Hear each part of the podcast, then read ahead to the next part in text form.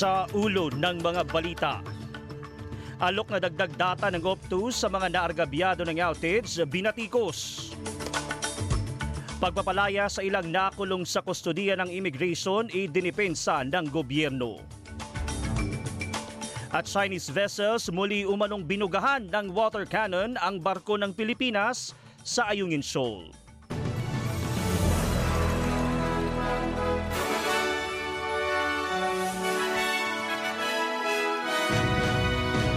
Sa detalye, binatikos ng Small Business and Family Enterprise Ombudsman na si Bruce Bilson ang alok ng Optus na extra data sa mga customer bilang kompensasyon sa naganap na outage kamakailan.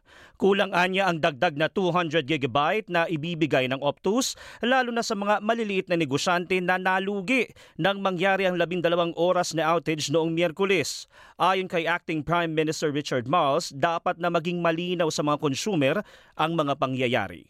Well, obviously, questions of compensation arising out of the outage which occurred yesterday will unfold. What is absolutely critical is that Optus makes clear uh, to its customers, firstly, what has happened here um, and the way forward.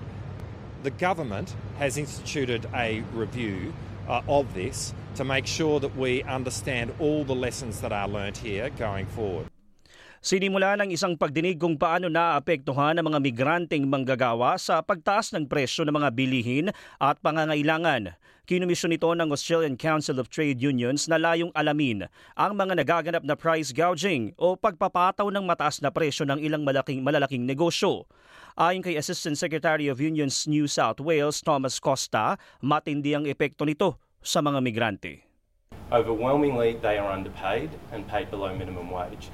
But also they are being charged excessive fees for things that uh, ordinarily we would consider just standard costs. So, for example, accommodation and transport, migrant workers pay considerably higher amounts for those things than other workers and other people in this state because they're easy prey to exploitation. Papalayain ang ilang mga nakulong sa kustudiya ng immigration matapos ilabas ang desisyon ng High Court na ilegal ang indefinite mandatory detention. Aabot sa walo katao ang umano'y ilan sa pakakawalan mula sa Villawood Detention Center sa Sydney. Pero hindi kumpiyansa ang oposisyon dito. Ayon kay Coalition Home Affairs spokesman James Patterson, dapat naklaro ang gobyerno kung sino mga papakawalan at masigurong ligtas ang komunidad.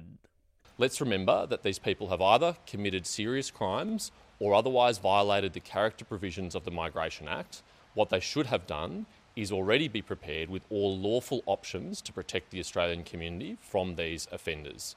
Uh, that could include, for example, as we do when it relates to terrorism, measures to manage these people in the community, like an extended supervision order or a control order.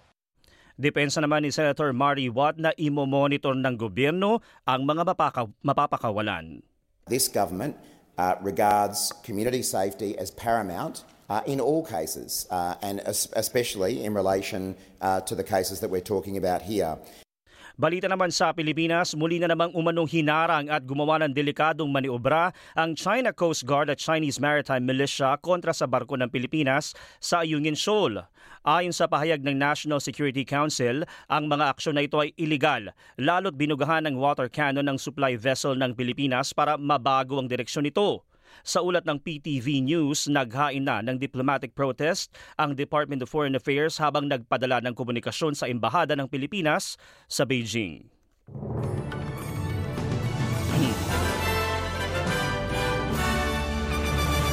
Ngayong araw ginugunita ang Remembrance Day. Mapapanood ang isang film clip, uh, clip sa Sydney Opera House ngayong umaga bilang bahagi ng paggunita sa mga kontribusyon ng sundalo kabilang mga sundalong First Nations na nagserbisyo mula pa noong unang digmaang pangdaigdig. Tampok sa nasabing clip ang bagong bersyon ng The Last Post na tinugtog ng kilalang digitero uh, didgeridoo player na si Mark Atkins at jazz virtuoso James Morrison. Samantala sa lagay ng panahon, maaraw sa Perth na may temperaturang 27 degrees. Gayon din sa Adelaide at 24, bahagyang maulap naman sa Melbourne at 25, maging sa Hobart at 20, sa Sydney mahangin at 29.